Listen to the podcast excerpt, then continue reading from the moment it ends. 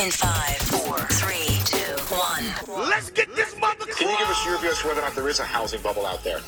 Well, unquestionably, housing prices are up quite a bit. I think it's important to note that uh, fundamentals are also very strong. Very strong. What? Listen now. Hello, listeners of the Laissez Faire podcast. This is your host, Ricardo Espaillat. And today, unfortunately, Mr. Chan won't be joining us, but I'm glad to tell you that soon in the future episodes, he'll be back and we'll be doing conversing, and he's doing good, he's working, and all that good stuff. But you might be wondering yourself, why did Ricardo decide to do a podcast? Well, it's evident that since the last episode that Mr. Chan and I did, a lot of things have happened. A lot of things. But currently, the event or the circumstance or the thought that is in everybody's mind is the election of Hillary Clinton and Donald Trump. And the reason why I want to talk about this is not to endorse either Hillary Clinton or to endorse Donald Trump. The purpose of this podcast is directed to the person who is at the margin of saying, Do I vote for a third party candidate or do I give in to the lesser two of evils? Now, for those of you who wouldn't know why this is even a question, why this is a dilemma, there's people who understand and who think that Donald Trump and Hillary Clinton are both very lousy candidates. However, they also understand that if they were to not vote for them, their impact in this election would not be as significant, as prominent. So, this existential question comes to be, and people ask themselves, what do I do? Do I vote for lesser two evils to have an impact in the present, or do I uh, vote for the candidate who I think is the proper one, even though I know they're not going to win? And today I want to convince you, and I want to give you my argument as to why I think you should vote for that third party candidate, even even if I don't agree with your choice of the third party candidate. I think you should vote for them. And the reason why I bring this up is because I had a very interesting interaction on Facebook. A really good friend of mine, she posed the following question, which really encapsulates this, this whole theme of this podcast, which is so, who's actually voting for Jill Stein? I really want to, but I don't think she will win. Although, I'm over this two party system. Thoughts? So basically, this person, she wants to vote for Jill Stein, but she doesn't think she's going to win, and she's over this two party system. What should I do? So, this is a good friend of mine. I decided to give in my few cents what my thoughts were regarding this issue. And it's actually very impressive the amount of people that have actually commented on this. It shows you how involved people are in actually this election. I don't know if it's a product because I'm getting older and I'm now, you know, seeing this, but I think uh, this election has really gotten people riled up, especially since social media is such a big aspect of our lives today, and people can give their opinion and their voice, which is something very beneficial. But anyways, so what I told her was, your vote, in my opinion, is a personal decision, one you must come to terms with by yourself. Hence, vote for the candidate which you think most resemble your values. By you voting for such, you already you you are already revolting against a two-party system you're very much over. Now, I know there's going to be those who are going to be screaming, and which was prob which was the case. I mean, three minutes after I got this comment, and this is for the people who are going to be saying, "Oh no, you're being naive, etc. You don't understand, blah blah blah blah blah." But this is what I got. I got from a person, which I'm sure he's a very nice guy. Don't know him, but at least I'm glad we got to interact and debate this. And he said, and by doing so, and by this I mean that you voting your third party candidate, you are being naive, or you're also being naive. I think he said also being naive because he had uh, referenced to naive, naivete in previous comments, but I didn't know. But, anyways, the point is, you usually get this argument. You say, I'm going to vote for third party, and all of a sudden you get a bunch of people screaming at you saying, No, you're being naive, you're wasting your vote, what are you doing? You're crazy. Or even if you say you're going to opt out of your vote because you don't think nobody's good, everybody just rambles at you and screams at you instead of actually trying to question and saying, Why is it that you think such way? You know, it's very interesting to analyze how perspectives have changed. People very often I've realized, and I'm not saying everybody, when you say something that is crazy, or for them, instead of them saying, Why do you say so? they immediately just rant at you. And I think that is not very beneficial in the process of developing of what is truth and what is what is false. But anyways, I want to provide my opinion as to why I think it is not being naive to do so, and I did I did this by giving a very well extensive, uh, you know, relative to Facebook response, and I told the person, I understand that I'm potentially being naive, and I'm saying potentially being naive because I want to I want to show my thought process, and I want people to see my thought process, and then to see the conclusion that if I was naive because of this, what would I do? But I say the following. I understand that I'm potentially being naive for two reasons. If there is another one, please let me know so I can reflect upon your words and improve my thought processes and hence become a better thinker. But, anyways, I tell them I am potentially being naive since in the United States, the voting process is arranged in such a in such a manner that in the end your vote virtually becomes insignificant since there are factors beyond your control affecting the election, making the whole voting process illusory. If this is the case, if this is why he thinks I am naive, then this is what you should do, I tell him. Then your voting, you voting or not voting is immaterial. However, if you are aware of this and still wish to vote, then for your own internal satisfaction and peace, you should vote for who you think best resembles your values. So, what did I mean to say? what does this mean? So, I'm trying to guess why it is that this person thinks I'm being naive, and I and I've thought of two possibilities, and I'm telling him there's more possibilities than tell me.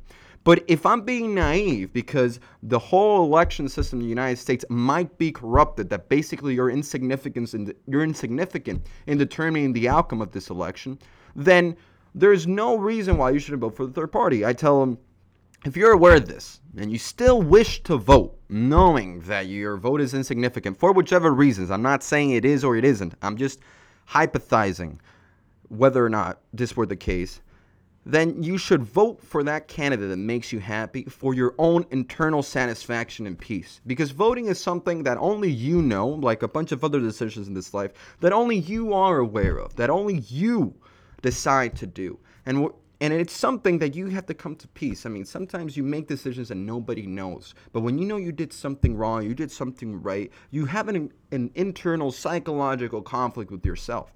And what I'm trying to tell the person is here you, as a voter, if you know that this whole system is rigged and nothing is going to matter, then don't vote for the lesser of two evils, first of all, because it's immaterial your vote and vote for the third party candidate that you want just for your own internal satisfaction and peace you know because then you just are going to feel bad. You feel you're corrupting your integrity and hence you won't feel at the end of the day in the long run worthy of your happiness in my opinion and i think happiness is the purpose of this life of everybody's journey if you want to call it and then the second reason that I've told them that I might be potentially being naive is that since voting, and this is a, this is a big argument that I get, this is the most common one, is that I could be potentially naive, I'm telling him, since this is the argument you get. Since voting for a third party is basically a wasted vote, or a vote for the worser of evils. And if this is the case, if it is the case that if you vote for a third party, you're wasting your vote and you're voting for the worst or evil. Let's say that you wanted to work, you wanted to vote for Hillary Clinton, right? You think Hillary Clinton is better than Donald Trump, right? Let's say that is the case. Well, the argument is, well, by you voting third party, you're getting a vote for Donald Trump, or vice versa. You say you want to vote, you think Donald Trump is better than Hillary Clinton, but then you're like, oh, by you not voting for Donald Trump, you're basically wasting your vote. So this is my response to that.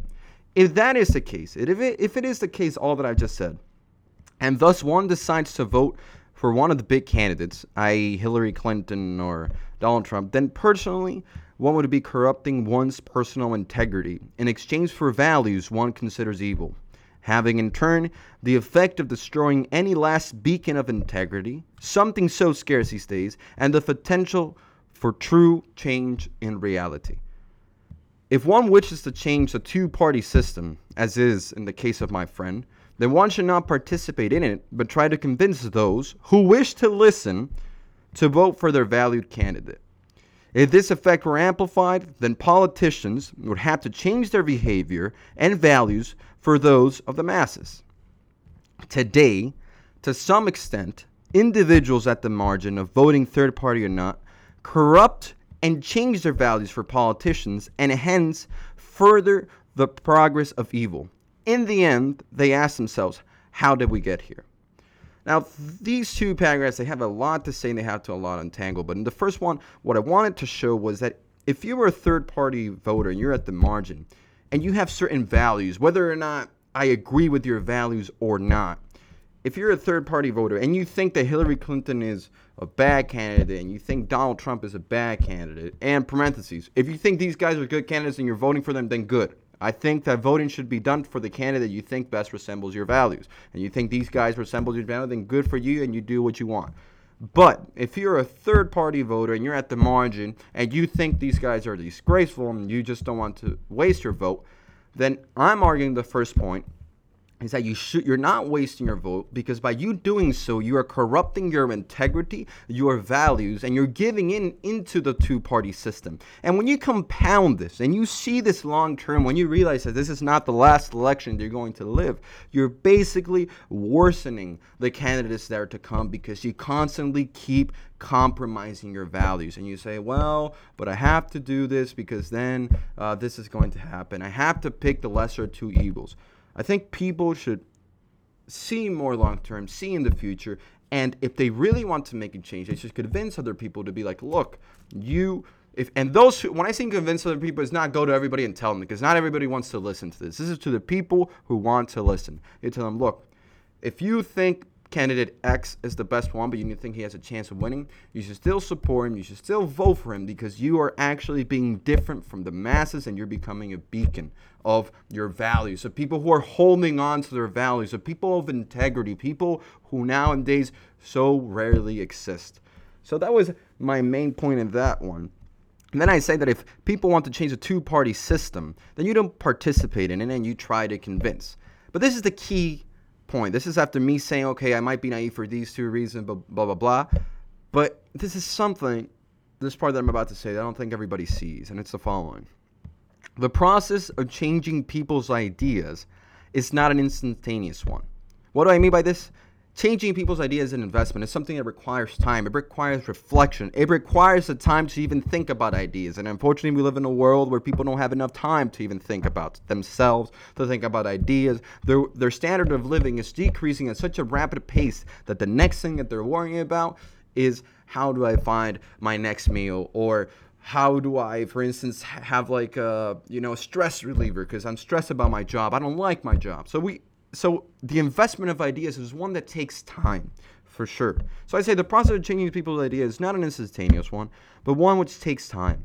When you realize that there are already forces set in motion for hard times to come, and you know that this is not the end, the more the reason to stand for something, so that in the future, when things are worst, people can turn to something else and to corrupt parties. Now, why is it that I say that the there are forces already set in motion for something worse to come? Well, that's when you analyze the financial sector and you realize the monetary policy has been conducted, and you realize how the whole economy has been corrupted, how the lifeblood of an economy, money, has been corrupt. And then you know that in order to get back to a sound path in money and exchange and virtue and excellence, unfortunately, the chips are in such a way, the dominoes are arranged in, such, in such a way that bad things are going to happen. There's insurmountable amount of debt. There is a lot of conflict that is rising. There's gender wars, there's race wars, there's geopolitics happening all around the world. And all of these dominoes are all set just for one instantaneous thing, whether it is Deutsche Bank, whether it is Banco de Pace, or whatever, to just to blow up everything. And when things blow up, I think they're going to blow up pretty bad. We have already elected a new president, and there's going to be a lot of changes. Then, when the next election comes, when even the election after that, the election after that, if we just keep on giving in to the two party system and saying, I am going to continue to give in and compromise my values, then we will automatically, by default, keep on getting worse and worse candidates. The more corruptible we become, the more corrupt will be our politicians. And by corruptible, I mean corrupting our own values, something that only we know, something that you as an individual know. And that if you are not happy with yourself, if you feel that at the end of the day you're becoming corrupted, then you will feel worthy of corruption. It is only when you realize that you're upholding your values that you start to question everything and saying, no, I will not accept this, no, I will not accept this. And if you amplify this effect, to the mass and you start convincing people saying, no, I will not vote for a candidate that's going to do X. No, I will not vote for a candidate that's going to do X. Politicians will not have a chance but to give in to your desires. But right now, unfortunately, we are giving in to the desires of the politicians. And that is why we're going this way.